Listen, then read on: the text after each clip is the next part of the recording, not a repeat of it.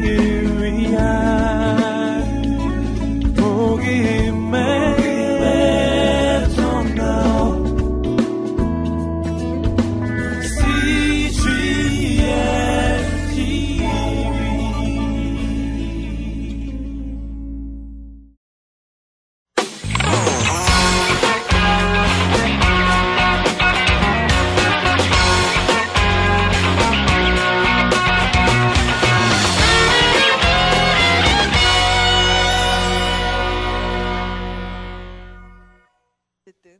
우리가 배운 대로 다 행동하지는 못하지만 오늘의 그 제목은 뭐냐면 행동주의의 행동주의. 예. 행동주의는 아, 그 정신역동 치료 그 다음에 또 다른 하나의 파트로서 아주 특징적인 여러 가지 부분들을 갖고 있어요. 그래서 사람들은 또 어떤 사람들은 그런 말을 하거든요. 행동주의가 뭐 유물론이다. 뭐 공산주의하고 가깝다. 이런 말도 하고 또 뭐 너무 너무 기계적이다. 이런 말도 하기도 하고요. 또 행동주의의 기본이 전제가 뭐냐면 그 정신이나 영이나 이런 것을 부인하는 그런 측면에서 접근하기 때문에 기독교하고는 좀 너무 맞지 않는가? 이렇게 생각하시는 분도 있어요. 그러나 그러나 아, 실상 행동주의의 어떤 이론 속으로 들어가면 아주 기독교적인 측면도 또 많이 있습니다. 자, 오늘은 행동주의를 공부할 텐데 어, 어떻게 할 거냐면 그 학자를 중심으로 그 여러 가지 에피소드나 예화를 우리가 생각하면서 한번 해봤으면 좋겠어요. 자, 행동주의 치료는 대부분은 인간의 모든 것은 학습된 것이다. 이게 이제 행동주의 치료자들의 주장이에요. 자, 예를 들어서 여러분 연어를 알고 계시죠? 연어. 연어. 자, 연어는 그 민물에서 그 민물의 상류에서 태어나요. 예. 그래서 그 상위에서 태어나자마자 누가 가르쳐 주지 않아도 어느 쪽으로 가요? 바다를 향해서 가요. 그래서 바다 속에서 살아요. 예. 그러다가 4년 정도가 되면 누가 가르쳐 주지 않아도 다시 자기가 태어났던 그 물을 향해서 거슬려서 올라가요. 근데 그 연어가 그 물을 거슬려서 올라갈 때 여러분 생각해 보세요.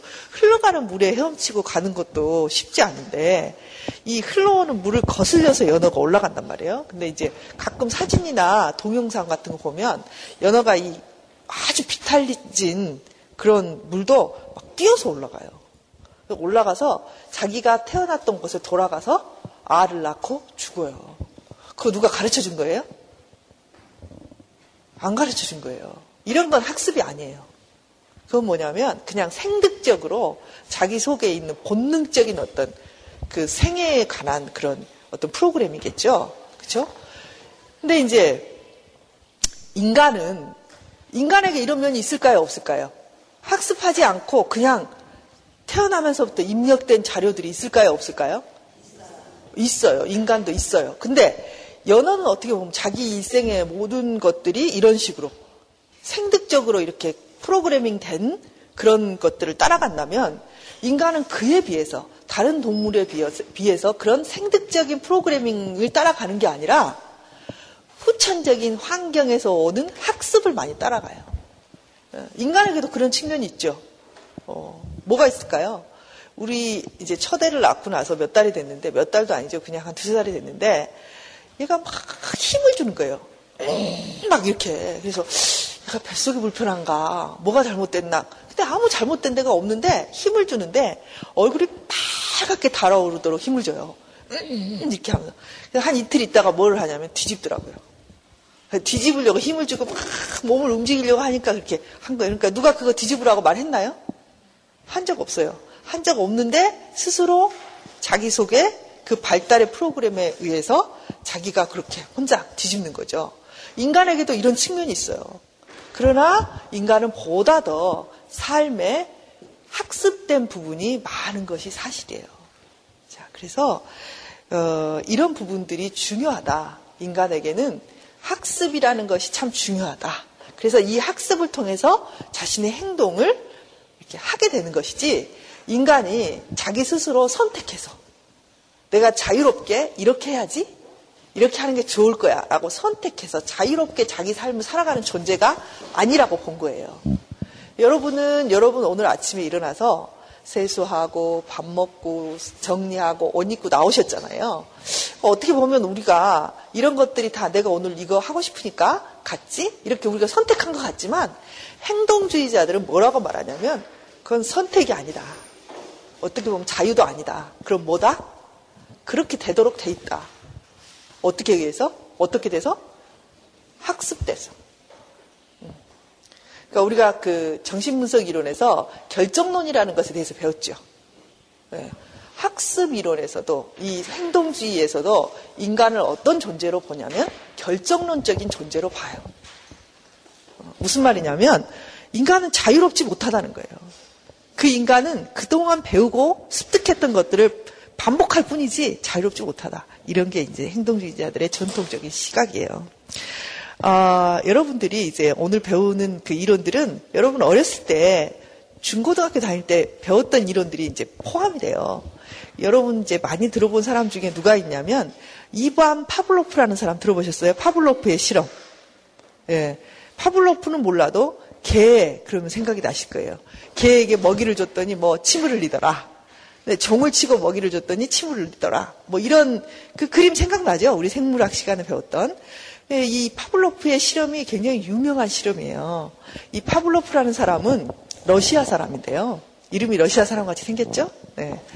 이 러시아 사람인데, 아, 그, 원래 의사고요. 원래 이런 심리학을 전공한 사람이 아니라, 뭐, 소화샘, 뭐, 어떤 침 분비, 뭐, 이런 것들을 연구했던 사람이고, 어, 굉장히 잘 알려진 유명한 학자예요. 그래서 이 사람이 뭘 연구했냐면 소화기관의 어떤 소화의 그 액 이런 것에 대해서 연구를 하면서 개를 갖고 연구를 한 거예요. 개.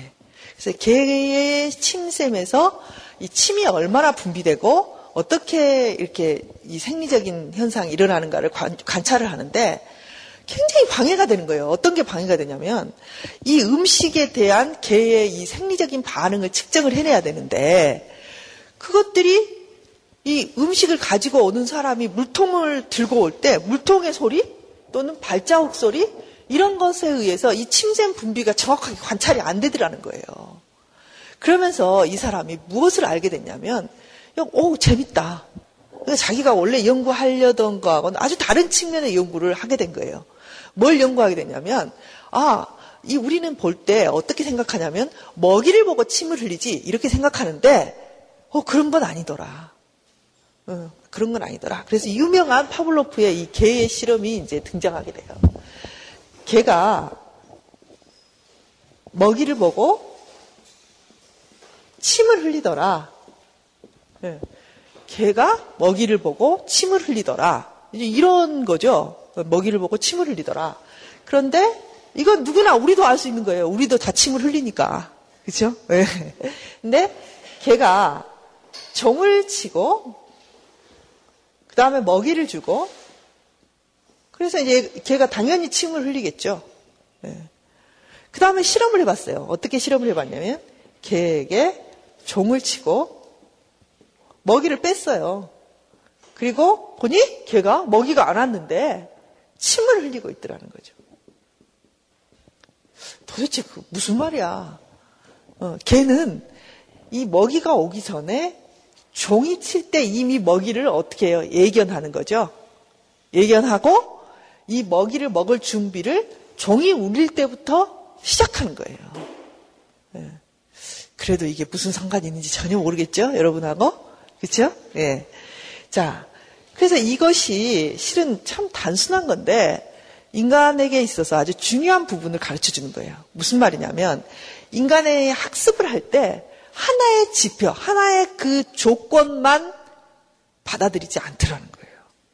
조건에 달려 있는 여러 가지 연합된 것들을 같이 합쳐서 인식한다 고 거기에 대해서 준비하더라는 거죠. 이런 것들을 뭐라 그러냐면 연합학습이다 이렇게 말을 해요.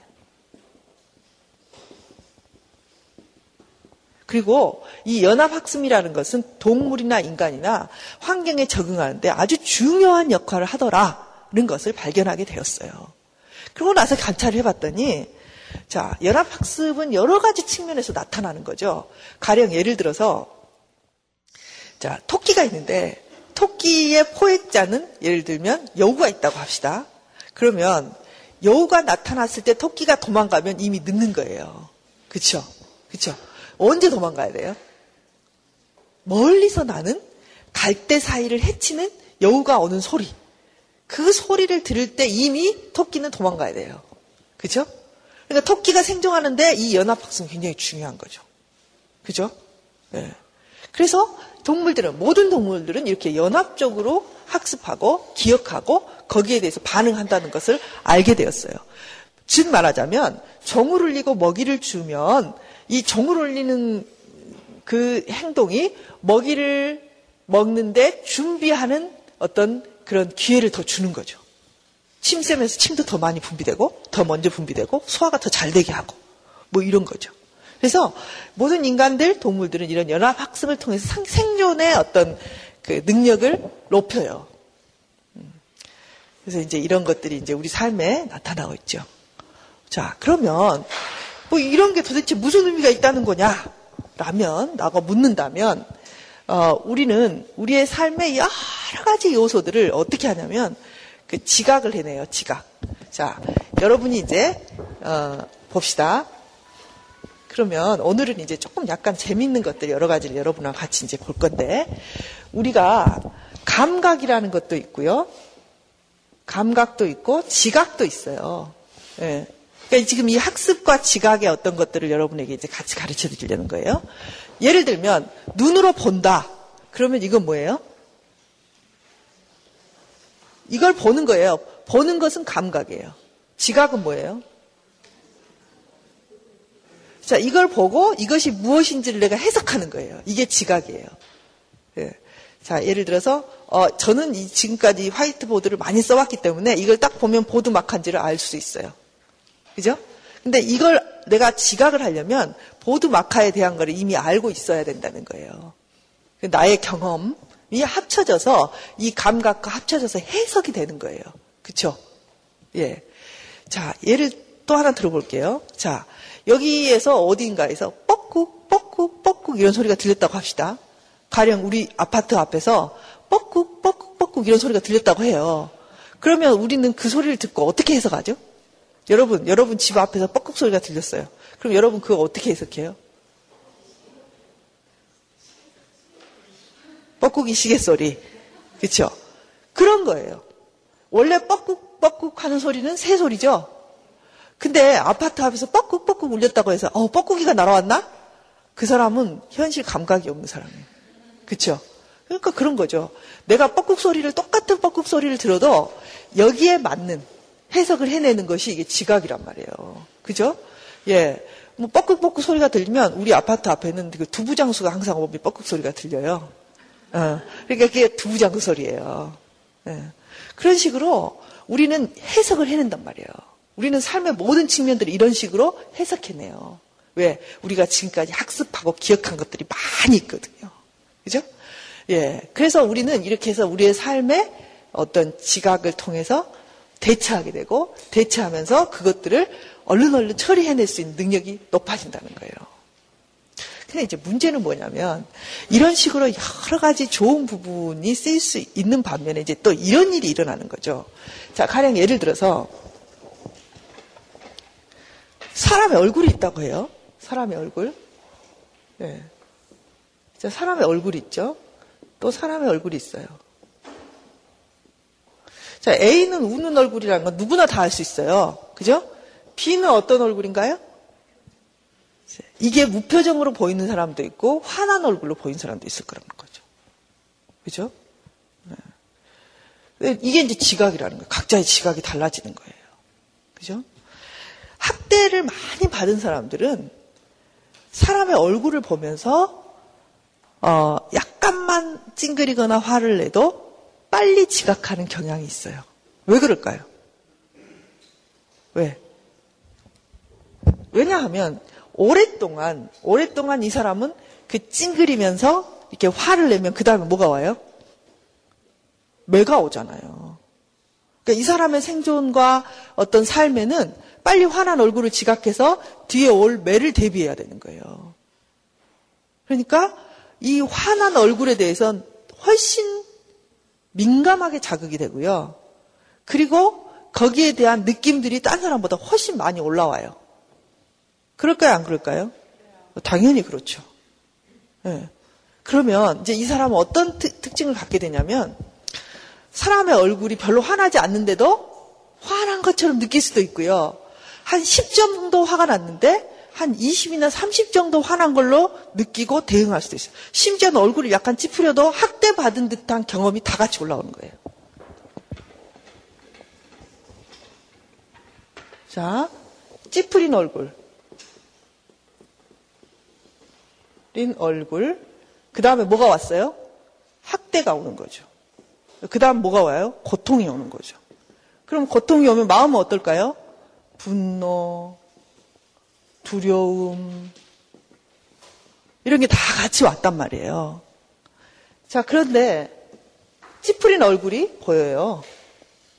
근데 아직 학대도 없고 고통도 없어요. 그런데 이건 같이 온다는 거예요. 분노나 두려움.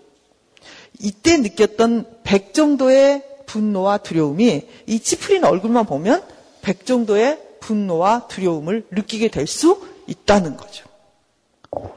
이 이론에 의하면. 그래요, 안 그래요? 그래요. 네, 그래요.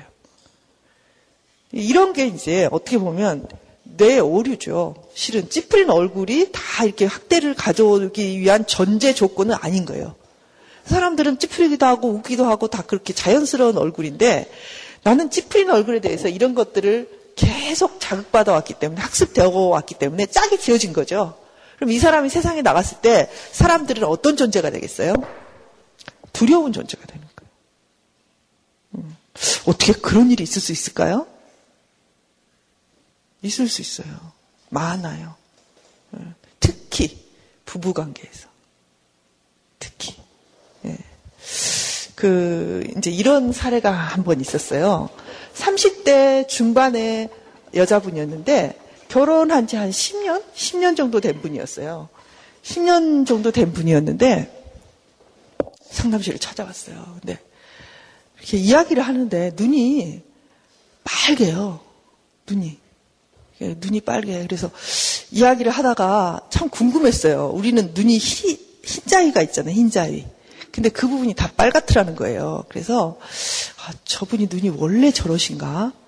물어보고 싶은데 이제 첫 만남이라 이렇게 딱 물어보지는 못하고 이렇게 이야기를 듣고 있는데 그분의 사연인즉슨 그런 거예요. 뭐냐면 자기 남편이 자기에게 얼마나 나를 힘들게 하는지, 예, 그래서 우리가 얼마나 많이 싸웠는지 이런 이야기를 하시는 거예요.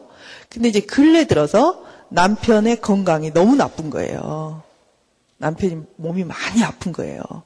이제 그 많이 아프기 때문에 이제 싸우기가 힘든 거예요. 그래서 이렇게 딴 때 같으면 막 싸웠을 텐데 그 남편 때문에 화가 나 죽겠는데 화를 참느라고 눈에 실핏줄이 다 터져버린 거예요. 어. 자, 그러면 우리는 이제 알 수 있죠. 이 사람에 있어서 분노라는 게 실은 이 사람이 보통 사람보다 참 강하겠다. 이런 걸 이제 느낄 수 있는 거죠. 그러니까 이제 그런 것들을 이렇게 우리는 그 사람의 주요한 감정이라고 해요. 핵심 감정. 그러니까 이분이 우리가 모두 다 화를 참는다고 눈에 실핏줄이 터지지는 않잖아요. 그렇죠? 근데 이분은 그만큼 분노가 뭔가 많으신 분이었어요.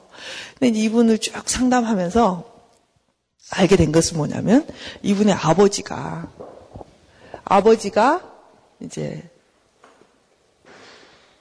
아버지가 알코올 중독인 거예요. 네. 알코올릭이고 그다음 폭력이 아주 심한 아버지. 그리고 무책임한 아버지. 네. 그래서 이 아버지에 대해서 분노, 뭐 미움, 두려움 이런 게 아주 꽉 차 있는 분이셨어요. 결혼을 했어요. 결혼을 했는데 이제 남편인데 이 남편도 이제 뭐 그렇게 술을 좋아하는 사람도 아니고 그렇게 술을 안 먹는 사람도 아니고 그러니까 보통의 직장인들 예, 기독교인들이 아닌 보통의 직장인들이 직장에서 먹는 정도의 그런 술을 마셔요. 그러니까 이분도 이제 술을 마시는 거죠. 술을 마시고 이분은 제가 물어봤어요. 아주 자기 남편이 아버지하고 똑같다는 거예요. 똑같다. 어? 무책임하고 어? 또 자기를 사랑하지 않고 어, 또 싸울 때는 내 편이 아니고 뭐 이런 이야기를 해서 물어봤어요. 그렇게 아빠하고 닮았는데 어, 그럼 아빠처럼 술 마시고 폭력을 하거나 화를 내거나 막 뒤집어 엎냐? 그렇지 않는데요. 그러니까 술을 마시는데 폭력이 없어요. 이제 이 여자가 계속 쓰는 말은 무슨 말이냐면 무책임하다. 무책임하다. 이런 말을 자꾸 해서 혹시 남편이 경제적인 그 집안의 책임을 안 지느냐? 그렇지 않대요. 결혼해서 지금까지 월급을 한 번도 안 갖다 준 적이 없어요. 근데 이 사람은 이제 무책임, 그러니까 어, 느 정도가 책임감이 있는가라고 물는다면 여러 가지가 있겠지만 우리가 기본적으로 그런. 저 남편으로서 경제적인 책임을 지고 뭐 아이들을 키우고 집을 방기하지 않고 이런 거 있잖아요. 그래서 이제 그리 무책임한 것 같진 않아요. 약간 회피적이긴 하더라고요. 그냥 못 본 척하고 이렇게 다 자기가 하지 않고 그러니까 무책임하지 않아요. 근데 이 여자분의 말은 똑같다는 거예요. 자기 아버지하고. 어, 똑같다는 거예요.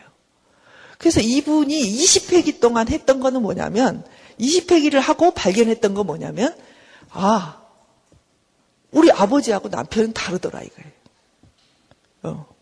상담을 20번을 했는데 20번을 하고 발견한 게 뭐냐면 아 우리 아버지와 우리 남편이 너무나 다른 사람이구나. 이거 발견한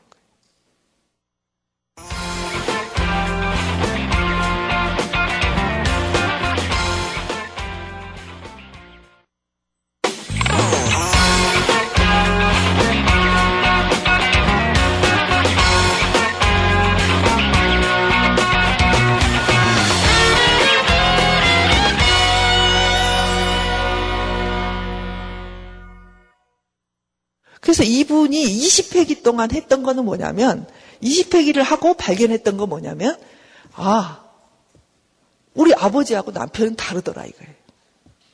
어. 상담을 20번을 했는데 20번을 하고 발견한 게 뭐냐면 아 우리 아버지와 우리 남편이 너무나 다른 사람이구나 이거 발견한 거예요. 그걸 모르고 10년 이상 살았어요. 10년 이상 아버지에 대한 분노와 미움과 두려움을 누구에게 쏟으면서 자기 남편에게 쏟으면서 어. 그러니까 이게 우리는 이렇게 연합돼 있는 함께 이렇게 그 조건화돼 있는 요소들이 있기 때문에 이런 것들을 일반화라고 해요. 일반화, 어, 일반화. 예. 또 하나의 예가 있어요. 뭐냐면 이제 이 실험은 아주 유명한 실험이에요. 유명한 실험인데 이거는 파블로프의 실험은 아니고요. 그 왓슨이라는 사람이 한 실험인데 알버트라는 아이가 있었어요. 아주 어린 아이였어요. 얘가 이제 그때 거의 뭐세살 정도 된 우리 나이로 서너 살 된 그런 아이였는데 이 알버트라는 아이에게 이제 그 흰 쥐를 보여줘요. 자, 세살 먹은 아이에게 흰 쥐를 보여주면 어떻게 될까요? 어떻게 할 것 같아요, 여러분 생각에? 응. 세살 먹은 애에게 흰 쥐를 보여주면 얘가 무서운지 안 무서운지 몰라요. 그러니까 좋아하거나 만지거나 흥미롭게 이렇게 한다고요. 어떤 거부감도 없어요. 네. 근데 이제 이 실험을 어떻게 했냐면 흰 쥐, 예, 흰 쥐를 보여주기 때 거기다가 징 소리 있죠. 아주 큰 징소리. 깜짝 놀랄 만한 그런 소리들을 큰 소리를 막 들려주는 거예요. 그러니까 얘가 깜짝 놀라고 울었어요. 또 아주 두려워했어요. 울고 두려워했어요. 그래 이걸 몇 번 했더니 징 소리를 빼고 흰 쥐만 보여줘도 어때요? 막 기겁을 하듯이 우는 거예요. 벌써 이 두 개의 자극이 묶어졌어요. 연합해서 이제 인식하기 시작한 거죠.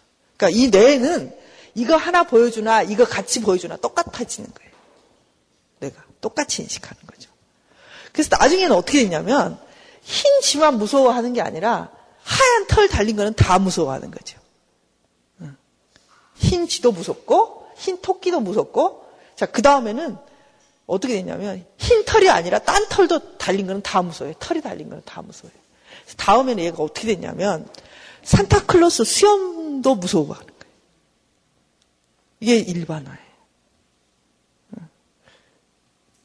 또 하나의 예를 들어보면, 예를 들면 이제 성폭력 피해자들이 종종 있어요. 네, 성폭력 피해자들. 이런 사람들도 마찬가지예요. 내가 만일에 밀폐된 작은 공간에서 성폭력을 당했다. 그러면 시상 그 밀폐된 그 공간하고 성폭력하고는 이제 연합이 되는 거예요.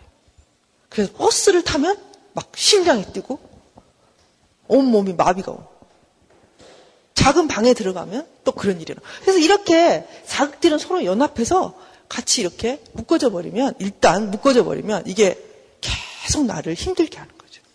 예. 예를 들면 아까 그분처럼 어, 그 15년 10년 이상 자기 남편을 누구로 봐요? 자기 아버지로 봐요. 근데 보니까 성격도 아주 달라. 이 남편은 약간 회피적이고 온유한 성격이고 그 아버지는 공격적이고 굉장히 강한 성격이에요. 권위적이고. 어. 그런데도 그게 보여요, 안 보여요? 안 보여요. 안 보여요. 응. 그러니까 이제 우리가 부부 상담을 할 때 부부에 대해서 서로 이야기를 하게 하고 반드시 이야기를 하게 하는 게 뭐냐면 부모에 대해서 이야기를 하게 하거든요.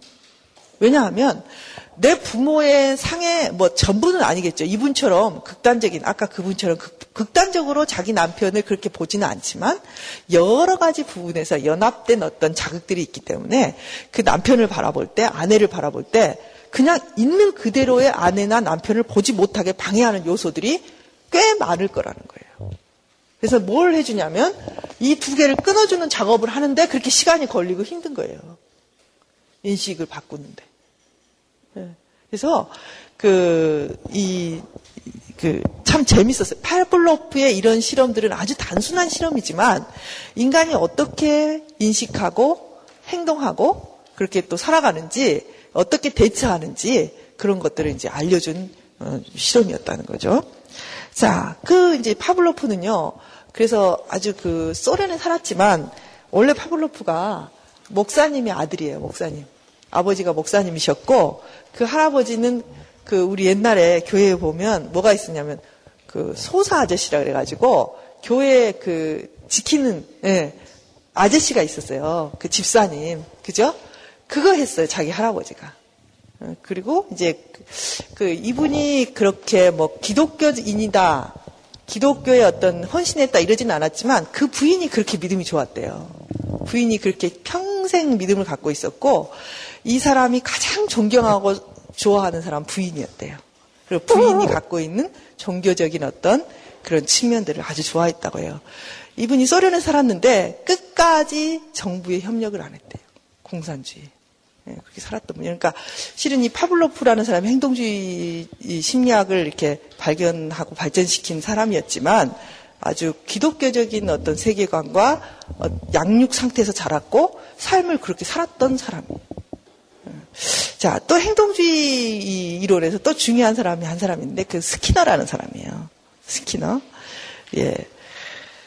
그, 이제 그 파블로프가 이 조건 형성에 대해서 조건 반응과 무조건 반응에 대해서 말을 했다면 이 파블로프는 강화라는 것을 이제 이야기해요. 강화.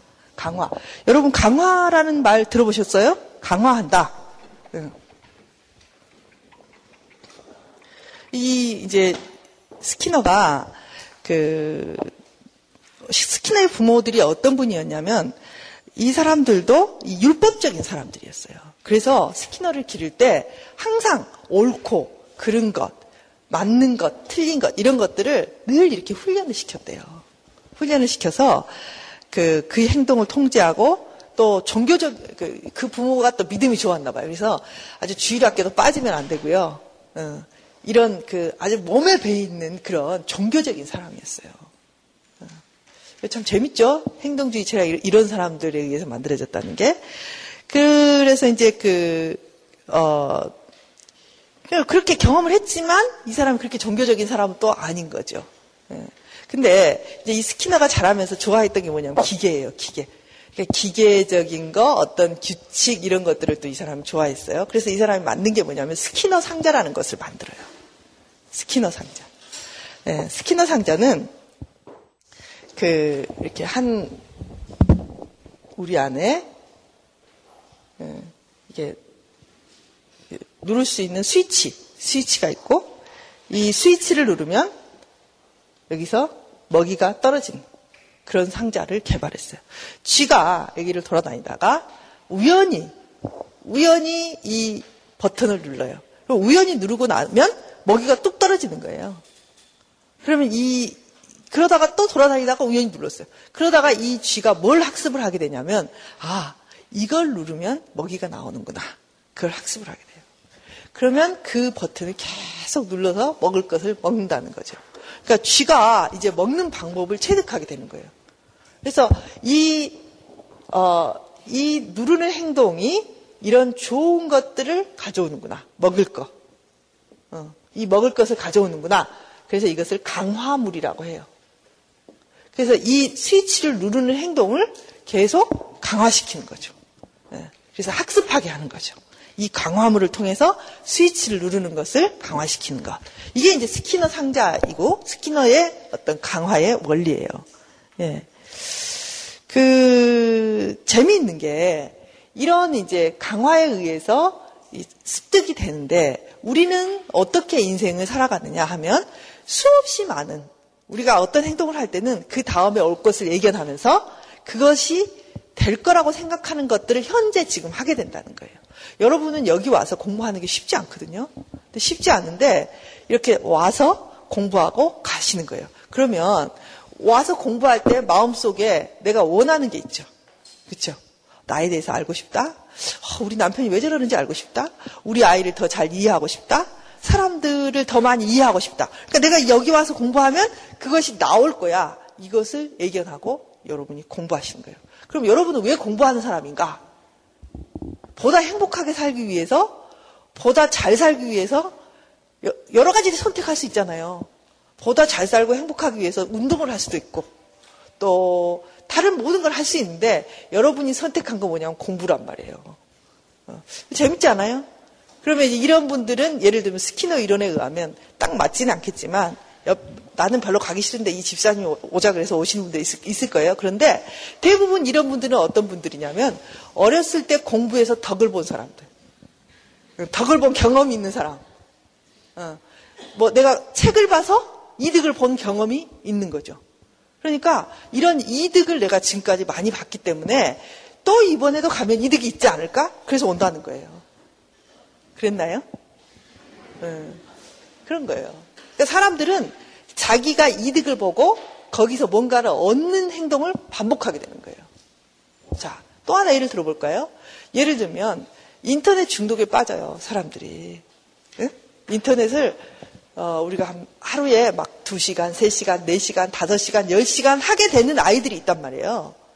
그래서 이제 그 아이들이 왜 인터넷을 하나 우리가 관찰을 해요. 그리고 연구를 하죠. 왜? 인터넷 중독에서 얘들을 고쳐내야 되기 때문에. 그래서 이제 연구를 하고 이 아이들이 왜 하나 했더니 이제 이런 거예요. 보통의 현실의 삶에서 느끼는 강화물이 없는 거예요. 네.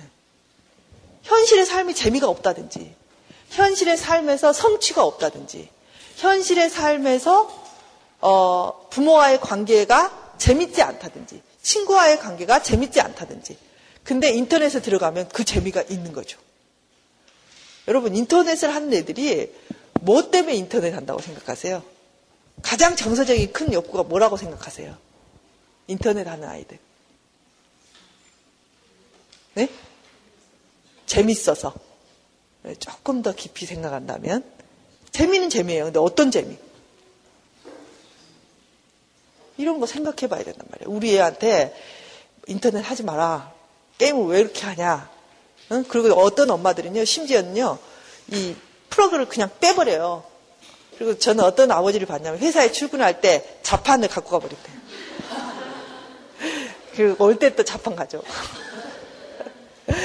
그렇게 해요. 지금 컴퓨터로 집안에서 아이들하고 말다툼을 안 하시는 분은 거의 없을 거예요. 그쵸? 근데 그 속에 들어가 봤더니 뭐가 있냐면 관계에 대한 욕구가 가장 많더라는 거예요. 관계에 대한 욕구. 누군가와 내 마음을 나누고 싶고, 같이 놀고 싶고, 같이 이야기하고 싶고, 뭔가 이렇게 둘이 서로 마음을 맞추어서 지내고 싶은 마음이 1번이에요, 1번. 그래서 우리나라 사람은 또 그게 더 심해요. 더 심해. 더 심해서 이런 관계의 욕구를 충족시키기 위해서 게임이 또 게임별로 다 달라요. 관계의 욕구를 만족시켜주는 게임이 있고 보다 더 즉각적인 어떤 쾌락을 주는 그런 게임도 있고요. 다 여러 가지 있는데 우리나라 사람들이 하는 게임들이 다 뭐냐면 관계성이 아주 중요한 게임들이에요. 대표적인 게 뭐냐면 리니지. 리니지. 예. 그 게임을 여러분 하는 애들을 자세히 보세요. 그 게임장에서 사람들을 만나서 계속 이야기를 하면서 게임을 해요. 그런 거 보셨어요? 예, 계속 채팅을 해요. 게임을 하면서 밑에서는 계속 이 야기를 한단 말이에요. 이리 가, 저리 가, 뭐, 어떻게 하자, 뭐, 이렇게 하면서. 그 채팅을 해요. 그리고 또요, 또요, 혼자 하는 게임이 있고요. 팀을 이루어서 하는 게임이 있어요. 그래서 거기서 가상의 세계에서 사람들을 만나요. 근데 정말 게임에서 빠져나오기 힘든 아이들이 어떤 아이들이냐면 현실에서 공부도 안 되고 관계도 안 되는데 게임에서 아주 게이머로서 탁월한 아이들이 있어요. 그럼 게임 장에만 딱 들어가면 사람들이 얘를요 신받들듯이 받들어요. 막 누구 대단하다 막 그러면서 막 어, 이겼다 칭찬하고 저 사람한테 가면 배울 게 많다 뭐 게임하는 법도 배우고 그 팀에 들어가면 승승장구하고 이 사람 게임에서 빠져나오기 너무 힘들어요. 왜냐하면 현실에서는 강화물이 없어요. 어. 엄마는 맨날 응, 너는 공부도 못한 놈이 응? 그렇죠. 학교 가면 친구들하고 놀기도 힘든데 일단 게임 속으로 들어가면 어때요? 영웅이에요, 영웅. 거기는 강화물이 있어요. 일단 이긴다는 내가 탁월하다는 여러분 내가 인정받고 탁월하다는 것을 받으면 얼마나 기뻐요. 그렇죠? 인간이 그런 기쁨으로 살아가는데 그 속에만 들어가면 난 탁월한 인간인 거예요. 얼마나 좋겠어요? 그리고 그럴 뿐만 아니라 관계에 있어서 사람들이 나를 어떻게 해요? 막 받들어 주는 거예요. 오, 대단하다. 어. 오, 너무 잘한다. 그 말은 현실의 세계에서는 한 번도 들어본 적이 없는 이야기인 거예요. 그러니 그 아이가 게임에서 빠져나올 수 있나요? 못 빠져나와요. 그래서 인터넷 중독 치료는 컴퓨터를 없앤다고 되는 게 아니에요. 중독을 이렇게 이 정도의 컴퓨터 시간이 있다면 이 컴퓨터 시간을 점점 줄이는 대신에 현실의 관계성을 점점 높여줘야 돼요. 어, 엄마 아빠가 같이 있는 시간을 늘리고 뭔가 집안에서 활동을 늘리고 재미있게 만들어주고 관계 속에 사랑을 주고받게 만들어주는 것을 강화시키고 이쪽을 내리는 거예요. 그러니까 이런 식으로 우리의 삶이라는 것이 그냥 억지로 되는 건 하나도 없어요, 여러분. 뭔가 이 사람의 어떤 방향으로 가기 위해서는 그것들의 행동을 수정하고 그것들을 점점 더 강화시키는 어떤 과정이 필요한 과정. 과정이 필요하죠. 스키너의 상자는 이제 그런 것들을 우리에게 가르쳐줘요. 근데 우리 엄마들이요, 때때로 이렇게 삶에서 아이들을 잘 키우기 원하고 아이들이 좋은 이런 습관과 행동을 하기를 원하면서도 반대로 이 아이들의 행동을 아주 거칠게 만들고 부정적으로 만드는 것을 강화시키는 엄마들이 꽤 많아요. 예, 어떻게 그렇게 되죠? 어떻게? 자기도 모르게 그렇게 되는 거예요. 자, 예를 들어보죠. 자, 어, 아이 둘이 놀고 있어요.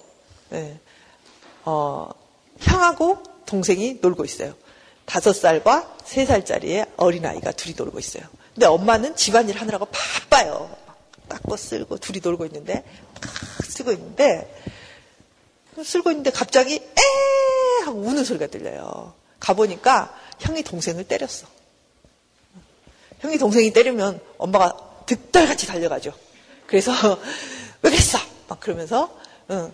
너 왜 동생을 때려? 막 그러고 엄마 얘가 이거 뺏어갔단 말이야. 막 그러면은 너 이렇게 할 때는 이렇게 해야 돼. 응? 그리고 너 이제 또 그러면 엄마한테 혼나? 응? 아유, 그리고 자 과자도 먹어. 이렇게 주잖아요. 이게 강화예요. 강화. 얘는 우연히 동생을 때렸을 뿐인데 이렇게 좋은 것들이 달려오는 거예요. 응? 자, 엄마가 무관심했죠? 오지 않는단 말이에요. 둘이 같이 잘 놀 때는 엄마가 오지를 않아. 예, 자기들 일만 하고 있어. 근데 동생을 한 대 때렸더니 엄마가 득달같이 달려오는 거야. 그리고 이제 막 말도 해. 엄마가 말한다는 것은 애들한테 굉장히 중요하거든요. 그게 꾸중이 됐든 뭐 좋은 말이 됐든 아이들은 엄마하고 있는 시간 자체를 아주 중요하게 생각해요. 근데 엄마가 막 뭐를 해라 이렇게 해라 이렇게 했을 뿐만 아니라 잘 놀으라고 뭘 줬어요? 과자까지 줬잖아요. 그러면 이 아이는 자기도 모르게 그게 학습이 되는 거예요. 네. 그래서 조금 심심하면 또 애를 때려요. 밑에를. 그러면 엄마가 또 달려와. 그래서 막, 너 손들어! 막 이렇게 하거든요? 근데 실은 아이들은 엄마가 없는 것보다는 꾸중하더라도 있는 게 나은 거지. 예, 이게 강화예요. 강화시키는 거예요. 그래서 애를 때리도록 엄마가 계속 자기도 모르게 어때요? 예, 강화시키는 거죠. 예. 어, 또 그런 애는 아주 많아요. 이제 가끔 상담실에 어떤 애들이 오냐면 아주 성질이 성질이 정말 더러운 애들이 와요. 막 이게 부모한테 뭘 해달라 그럴 때도 떼쓰고 화내고 짜증내고 막 이러면서 어, 엄마를 괴롭히는 애들이 와요. 그런 애들이 이 유치원생만 있는 게 아니에요, 여러분. 스무 살 먹고 서른 살 먹은 애도 그렇게 와요. 얘가 아니죠, 어른이죠. 자기 엄마들의 호소는 이거예요. 얘가 성질이 너무 더럽다. 그래서 얘가 어떻게 시집을 갈지 모르겠다. 어. 얘가 어떻게 어? 세상을 잘 살아갈지 모르겠다. 얘가 왜 이렇게 성질이 더러운지 모르겠다. 그렇게 데려와요. 여러 가지 이유가 있죠. 여러 가지 이유가 있는데 그 중에 아주 중요한 이유가 뭐냐면 이런 거예요. 엄마가 좋은 말 할 때 안 들어주는 거지. 엄마한테 엄마 엄마 엄마 나 이거 오늘 내가 여기 가야 되는데 나 이게 필요해. 그러니까 엄마 나 이거 해주세요. 이렇게 하면 엄마가 어 알았어 알았어 알았어. 그리고 그냥 지나가는 거야. 또, 또 가서 말했어. 엄마, 내 그거 필요하다. 어, 알았어, 알았어. 아이, 엄마가 나중에 해준다니까. 그리고 또 지나가요. 우리 또 그런 거 많잖아요. 바쁘잖아요. 여러 가지 공사 다망하니까. 근데 얘가, 엄마! 나 그거 해달라니까! 막 그러면서 화를 내면 어때요? 알았어, 알았어. 그리고 금방 줘. 왜 줘요? 짜증내는 거 듣기 싫어서. 그런 엄마들 의외로 많아요. 의외로.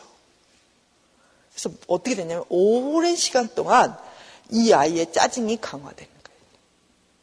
예, 그러면 이제 이 애는 다음에는 어떻게 하냐면 초장에 말할 때 짜증을 내버려요. 뭐하러 일부러 천천히 말을 해? 한 방에 강하게 나가면 되는데 이게 이제 딱 거예요. 학습돼서 그냥 이제는 일반화가 진행돼요. 엄마한테만 그런 게 아니라 딴 사람들한테도 그냥 왜 그랬어? 막 이렇게 나오는 거예요. 해내! 막 이렇게. 어. 이제 이 엄마는 걱정이 되는 거죠. 모든 사람들한테 그렇게 하니까. 그래서 데려와요. 그래서 다 찾아가 보면 그런 학습과 강화의 세월이 오랜 세월이 있었던 거예요. 예. 그러니까 무슨 말이냐면 이제 그 어떤 분이 그런 말씀을 하셨어요. 모든 인간은 고칠 수 있다. 어, 고칠 수 있는데 고치려면 이렇게 해라. 부모들에게. 뭐라고 했냐면 그 애의 나쁜 점에 대해서는 귀를 기울이지 말고 관심을 두지 마라. 그리고 이 아이의 좋은 점, 장점에 대해서 계속 보상을 주고 강화를 시켜라. 그러면 어떤 애도 다 나을 수 있다. 이게 뭐 100% 옳다고 볼 수는 없지만 굉장히 중요한 부분이에요.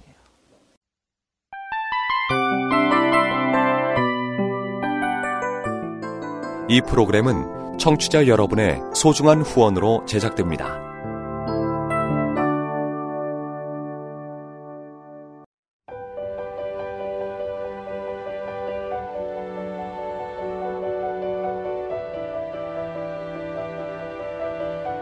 세상에는 수많은 교회들이 있지만 더 깊이 있는 말씀 강해를 찾기 위해 크기로만 교회를 선정하지 않습니다. 보다 좋은 영적 콘텐츠를 더 많이 나누기 위해 방송비를 받지 않습니다. 1년 365일 복음만 전하고 싶어서 우리는 광고를 하지 않습니다. 온누리의 복음을 땅끝까지 CGN TV와 함께 땅끝 성교사가 되주세요